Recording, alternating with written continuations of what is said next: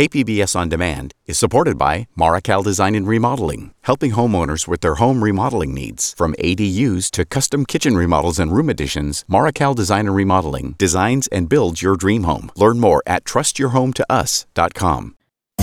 It's on to November for San Diego and the rest of California. With the primary behind us, the field for the general election is taking shape. We're looking ahead to what's at stake and if voters will be motivated to show up in November. I'm Matt Hoffman, and this is KPBS Roundtable.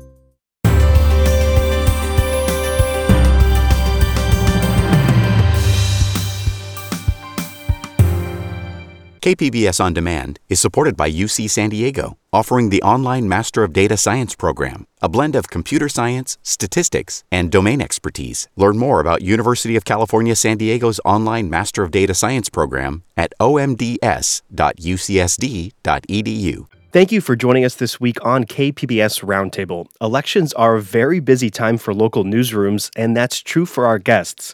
Gustavo Solis, he's an investigative reporter covering the border for KPBS, and this week he's focusing on contests in the South Bay.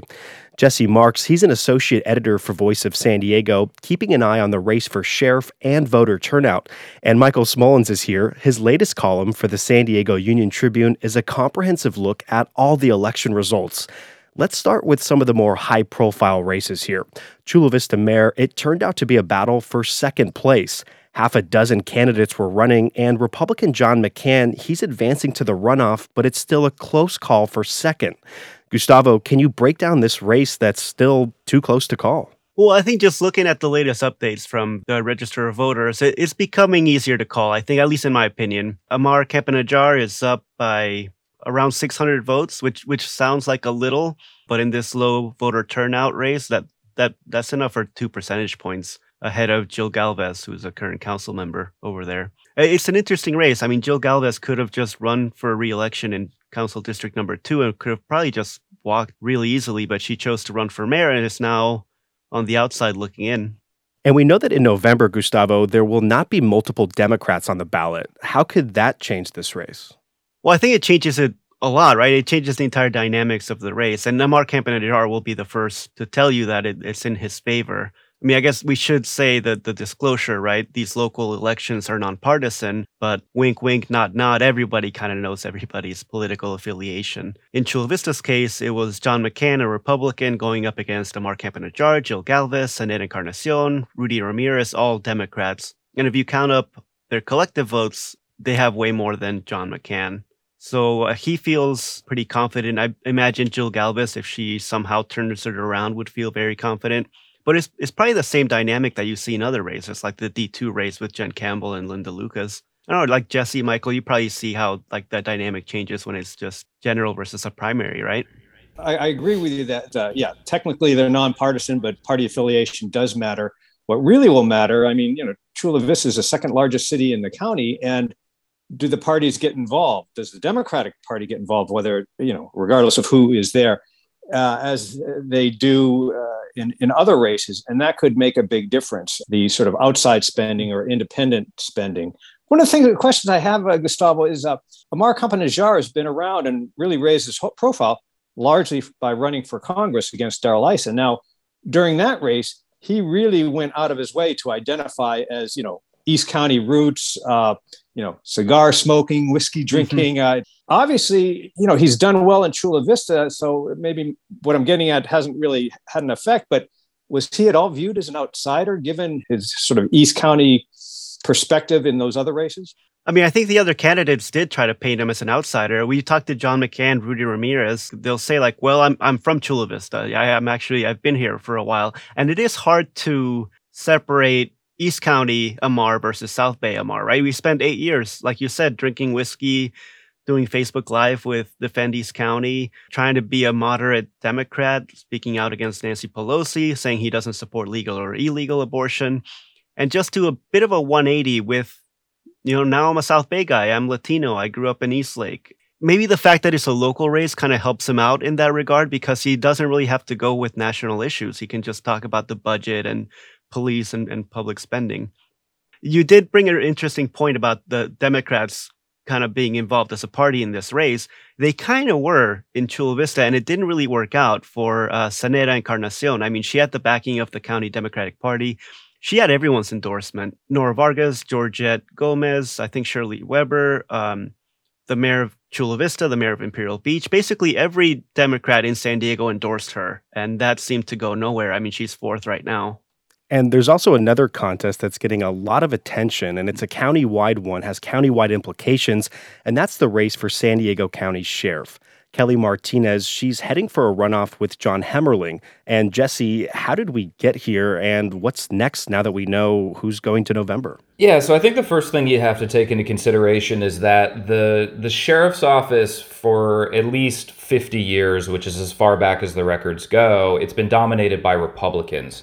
So the sheriff's office has been a deeply conservative one. Those races were rarely competitive. Occasionally, an incumbent would run unopposed. But just to put it into perspective, I think only, if, I, if my memory serves me, only four people have actually held that seat since 1970. And at times, the sheriffs would try to handpick their own successor, which is what Bill Gore, who just retired a couple of months ago, essentially tried to do with Kelly Martinez. She's the under sheriff. Uh, she had been a lifelong Republican until 2020. She changed her party affiliation to Democrat, which raised a few eyebrows. I think progressives were a little suspicious of that, whether or not her transformation was really an ideological one or whether it was purely a transactional one, a kind of just reading of which way the wind was blowing. So you had an interesting dynamic here with most mainstream establishment, high profile Democrats supporting Kelly Martinez, and then the party itself, thanks to its progressive base, backing Dave Myers. Myers was in third place by about 10,000 votes the last time I checked, so he's probably not going to make it through. Martinez is the front runner, but she's got an interesting kind of balancing act uh, going forward here because she was part of Gore's administration for for for a time, and so she's been trying to pivot, uh, position herself as a kind of almost reformer within the department, but doesn't want to be too critical of Gore. So she's kind of she's going to be interesting to watch over the next couple of months and how she sort of threads that needle. And she's saying, look, we're going to do reforms within the prisons, uh, the jail system. We're going to make changes to it. But at the same time, she also had the support of the San Diego County gun owners, which probably convinced a few Republicans to come on board. So I think I think Martinez is actually going to be one of the really interesting candidates to watch over the next few months. And Michael, go ahead. Jesse's right on uh, in everything he said there, and you know, Martinez has sort of struck a little bit of the middle ground between John Hemmerling and uh, Dave Myers. Uh, you know, Myers, a, a 30 year veteran of the department, a former commander, uh, but he sort of uh, billed himself as the reform candidate. I don't know how much his reforms were, were that much more different than what Kelly Martinez is doing, but I think that that, in a way, in this day and age, sort of signals to some people they're not as much into law and order. And I think we've got a bit of a law and order trend coming up a bit, which frankly may help uh, Martinez with her experience being a knowledgeable and insider of the department, yet talking about somewhat modest change. And there's also one county supervisor race that could end up focusing on the local response to COVID. Nathan Fletcher, he finished on top in the primary as he's seeking another term. He was the face of the county's COVID efforts, and his opponent, Amy Reichert, she made a name for herself as a critic of some of those mandates and some of the other precautions. Michael, I'm curious, how do you see this race developing heading into November? Well, I, I, think it's over now. I mean, it was over before the primary. Anything can happen. We always have to throw in that caveat. But the last I looked, um, uh, Nathan Fletcher had, I think, 62%, and Reinhardt wasn't even at 30%. Like you say, they were sort of the, the face, respective faces of the two sides of the COVID argument. And, you know, despite all the attention that the, the people that were critical of the restrictions, the masks, the closed down, so forth, the vast majority of the public we've seen in poll after poll certainly statewide, supported that approach largely. Not that everybody was happy about it. Uh, and Nathan Fletcher was the the uh, the focus of that. That's really all that Reinhardt is known for. So I think, despite all the attention, that's a minority, and I think this vote sort of showed that out. Now, having said that, I don't think she's responsible for all the chaos at the su- supervisor meetings that that we all reported on that revolved around this issue. But because she's the face of the sort of COVID skeptic in terms of the, the, the response from the county, I think that probably hurt her to a, to a degree. But um, yeah, Nathan Fletcher is one of the most powerful politicians in the region right now. I, I think he cruises pretty easily to a reelection. And Jesse, you have something to add here? Yeah, I, I think that's true, Michael. I, I'm also curious what you think about where she fits more broadly into the Republican Party because as an institution, it's it's been in decline for a few years now. Uh, Democrats maintain a majority on the city council as well as the county.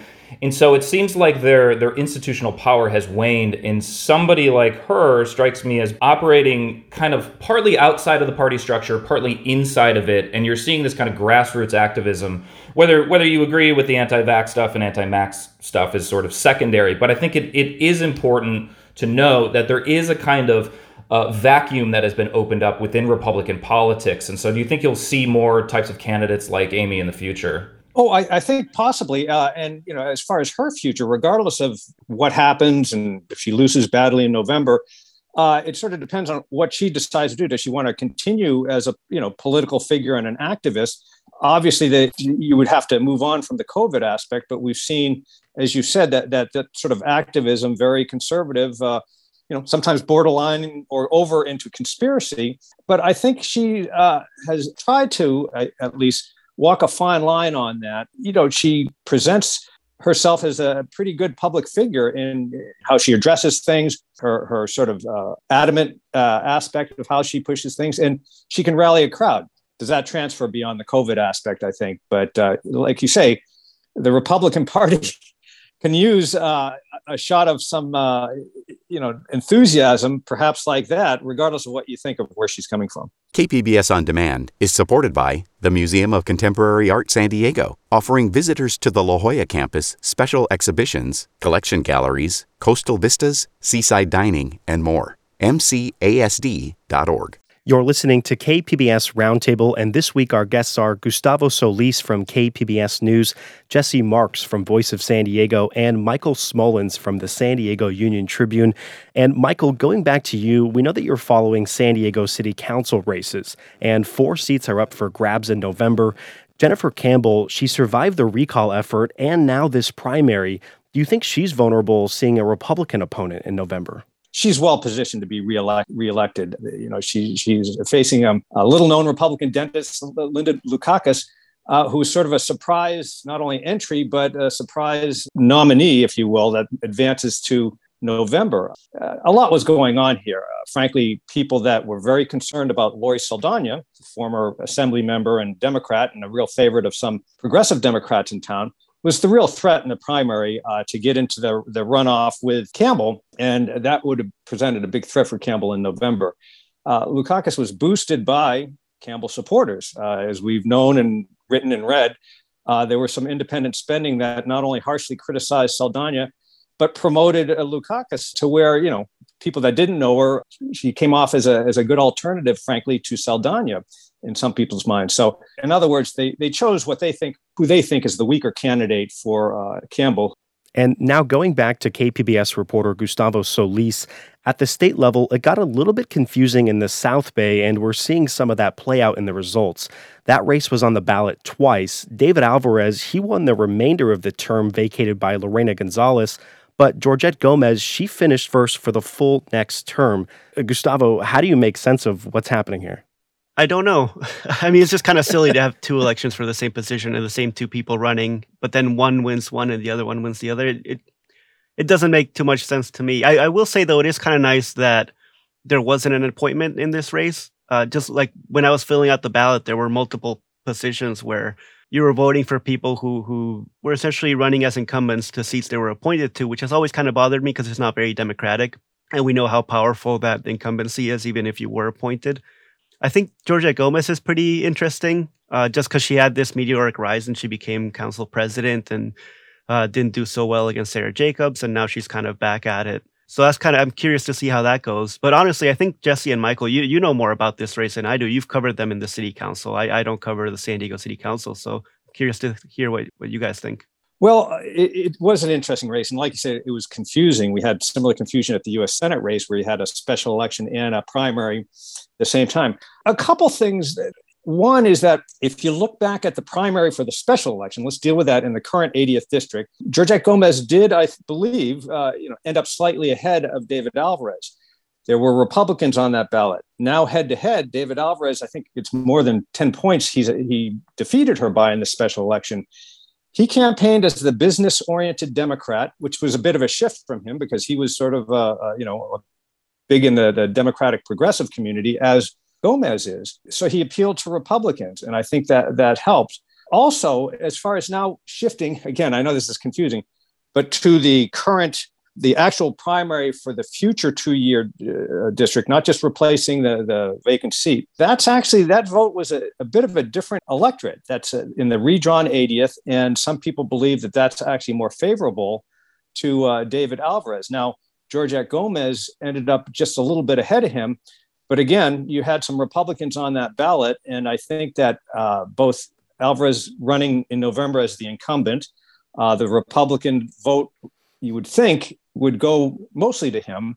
Uh, so I think that, frankly, he would have to be viewed as the favorite, even though he's in the second spot right now. Um, I always reserve the right to be wrong. it, it is interesting that David Alvarez can be like a progressive Democrat. I, I thought he was a lobbyist. Frankly, that was the, the, the rap on him, and it, it, apparently didn't hurt him too much. I mean, he ran as mayor, was the, the favorite of labor and the progressive, uh, you know, uh, community in San Diego, the progressive wing of the Democratic Party he did become, you know, a businessman, a lobbyist, and uh, uh, really courted a lot of business support. A lot of people thought that was an about face for him. You know, he'll maintain till he's blue in the face that that that he, he his progressive values are still the same and so forth. But that certainly is a big shift. So you give Gomez credit because she's maintained her consistency. They were actually very big allies, you know, on most issues. So hmm. it is interesting that despite that big switch, uh, which sometimes hurts politicians, uh, it didn't seem to hurt David Alvarez too much. And let's shift the discussion over to the, some of the congressional races. One of the decisive seats for control of Congress, it might be North County's 49th. Mike Levin is running for a third term there, and Orange County Republican Brian Maryott, he's trying again. Uh, Michael, what's different now versus two years ago? It seems like a similar race. Well, in many respects, yes, but in, in other big respects, absolutely not, because uh, this time Mike Levin is facing, as we know, some really serious Republican headwinds. It's the national trend. I mean, first of all, it's an off year, you know, pre- off presidential year election, and that always benefits the the or usually benefits the party out of the White House. So you would expect Republicans to pick up some seats just under normal circumstances, but with inflation and other issues going on, the trends are really going for Republicans. That wasn't the case when he first ran in 2018 and 2020. Uh, frankly, those were Democratic years.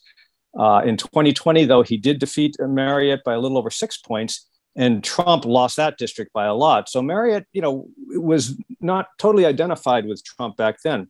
Uh, looking forward, we'll just have to see. Uh, Levin's done a good job, I, I, think, just in terms of tending to the district, the issues, uh, San Onofre and the nuclear uh, waste, the the you know veterans issues. Uh, you've got Camp Pendleton, a lot of veterans.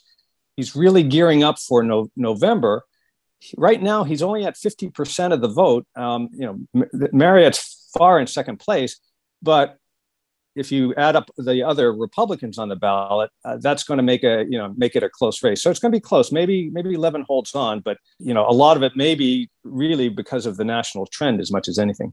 And Jesse, go ahead. I think that's right, Michael. I was looking at the results, and most of the incumbents around San Diego County got about 60% of the vote. Scott, Scott Peters had 53 as well, but there was also a Democrat who tried to primary him, so he effectively has around 60% of the Democratic vote. So Levin's district, I think, is the one to watch. And to your point, it's worth remembering and taking into consideration that it was represented by Republicans, albeit in a different form with a slightly different boundary up until a few years ago. So I do think that that one is still the sensitive one at the moment. And I think that more broadly speaking, Republicans are going to have the advantage going into the election, and Democrats are going to have to make a case that they care about the cost of living, that they care about the concerns of ordinary people, and especially with the potential uh, recession looming, that's going to be difficult. And more importantly, I should say, Democrats have been in power in, in the federal government now for a couple years, and frankly, they don't have a lot to show for themselves. I mean, they made a, quite a lot of promises about student debt, about stimulus, about infrastructure, and they didn't really deliver. And their excuse is always that the Republicans stood in their way, or it was Joe Manchin, it was Kyrsten Sinema. So they like to portray themselves as being these kind of victims of the political process. And I think you're playing with fire when you make that argument, because if you're just going to go around and say, well, the other guys stopped me, or the more conservative members of my own party blocked me, then it begs the question why should anyone vote for you? And I think guys like Levin are going to have to make that argument effectively to people. Why should we keep you in power? And I think we have to address the elephant in the room here voter turnout. Here's what San Diego County's Registrar of Voters, Cynthia Paez, had to say earlier this week. The one thing I can say that surprised me is rolling off of that recall election. I would have thought a higher turnout. We saw 60% in the recall. So I thought that interest would still be out there since this is a governor's race. But it, it did seem to wane a little bit. Now, we're hearing that this primary could break the record for the lowest turnout in state history. In San Diego County, ballots are still being counted, but as of Friday morning, turnout was 24% of registered voters. And Jesse, do we know why it's lower so far? And, and I'd like to hear from everybody here. I think generally primaries tend to be lower turnout just historically. Um, there's probably some disagreement over the, the causes of that. I know Michael has written about how he sees it as voter enthusiasm being delayed. I've written about how I think that there's a sense of apathy within the electorate at the moment, which has probably been compounded by COVID and the financial stress that most people are under personally. But also take into consideration the fact that even with 34% of the turnout, that is higher than at least the 2014 primary. And Michael, I think you, you and I were talking before the show. You have some more stats on that. Well, something that I had forgotten about, but people that really parse the data point out that there's a lot more voters eligible and registered voters in California. Back in 2010, I got to check my notes here. It was uh, there were 17 million voters in California. Uh, now there's 22 million. So you know, you could literally have the raw number of votes being more than a previous year, but the voter turnout being less because you've got more people registered. But we're getting into the weeds a bit here. I think November will be very interesting. It is an off year election, so you don't usually get the turnout uh, as in a presidential election. And California makes it as easy as any state to vote. But the reality was, this just wasn't a very interesting election. We're talking about some very siloed, interesting local elections. And I think that was the case all across the state but there was nothing at the top of the ticket. The registrar rightly pointed out there's a lot of interest in the recall. Well, heck, that, that was one race and it was very interesting. Gavin Newsom did not have any competition to speak of. Uh, U.S. Senator uh, Alex Padilla did not have any competition. So once you get past that, also the fact that we don't have ballot initiatives in the primary anymore, there's not that sort of statewide unifying interest level, and it sort of falls on on a lot of local elections, which I think were intense but that that affects the um, the turnout. But um, we'll, we'll see. Um, we'll see in November. And Gustavo, what, what are you hearing? Just looking at the numbers, I got Chula Vista, the one I covered the most. Right, right now, Amar Campa has a little less than seven thousand votes, and he's moving on to the general election. Like less than seven thousand votes. There are three hundred thousand people in Chula Vista. And obviously, that's the whole population. Not everyone's old enough or registered or, or a naturalized citizen and they can't vote. But the fact that, what, like two or 3% of Chula Vista is all you need to to move on to a general is kind of wild. I mean, there are apartment complexes in Chula Vista with more than 7,000 people. Like, I don't know what that says about San Diego or just our democracy when so few people are participating. In a way, it kind of helps the candidates because they have to do less work. they, they don't have to get as many votes as they, they would if more people voted. I don't like I don't have anything other than just kind of questions and observations, but to me that that's kind of like a sad head scratcher. And I think that's a perfect segue into the, the next and final question. And we'll start with Jesse here. How can candidates motivate voters to head to the polls in November? Yeah, that's a great question, and and I think uh, Gustavo just made a really interesting point, which is that when when turnout is low and people aren't enthusiastic or they're apathetic about the process, there's a compounding effect there because the political campaigns themselves will only target people who've already voted. So you create a little bubble. You only go to the doors where people consistently vote because you want to maximize the dollars that you have. And so over to, over time, that's a really that's a really challenging problem and I went out a couple months ago and I spoke to uh, folks on the ground who try to who try to get out the vote. I, I spoke to a lot of non-voters themselves, and what I was typically hearing from people was that politicians come and go, but their lives don't seem to materially benefit over time. So the, the incentive for them to get enthusiastic, to learn more about politicians is less. And a lot of those communities tend to be low income, they're less educated, they're less likely to, to own a home. And so I think maybe it begins with just admitting that punting every single major issue to the marketplace to just figure out hasn't worked well for Americans for the last couple of decades. And so there is a real a sense of apathy that comes from that. And Michael, you have the final word here. How can voters get motivated for November? Well, uh, you know, I'd sort of go back to my previous answer. I think, you know, is the interest is the election interesting? And I think touching on something that Jesse did that that are the issues going to be out there that really, you know, motivate people and mean something to them. We will have to see. Obviously, economic issues drive a lot, and Republicans, uh, you know, are, are, that's working in their favor in a negative way with concerns about the economy and inflation.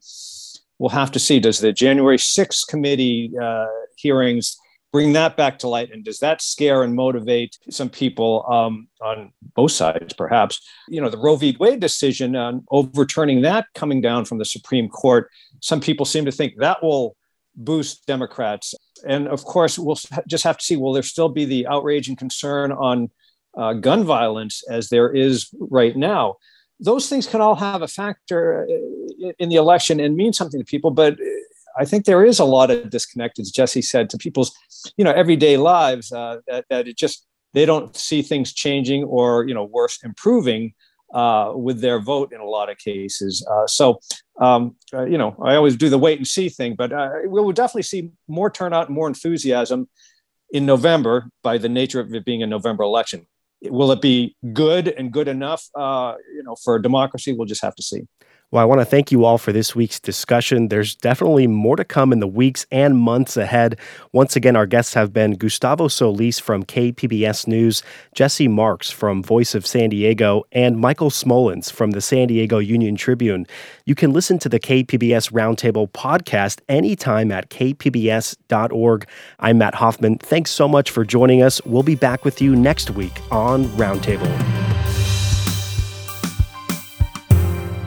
KPBS On Demand is supported by Under the Sun Foundation, presenting the Candlewood Arts Festival in Borrego Springs, featuring temporary public art projects that engage community and place. March 23rd. More at candlewoodartsfestival.org.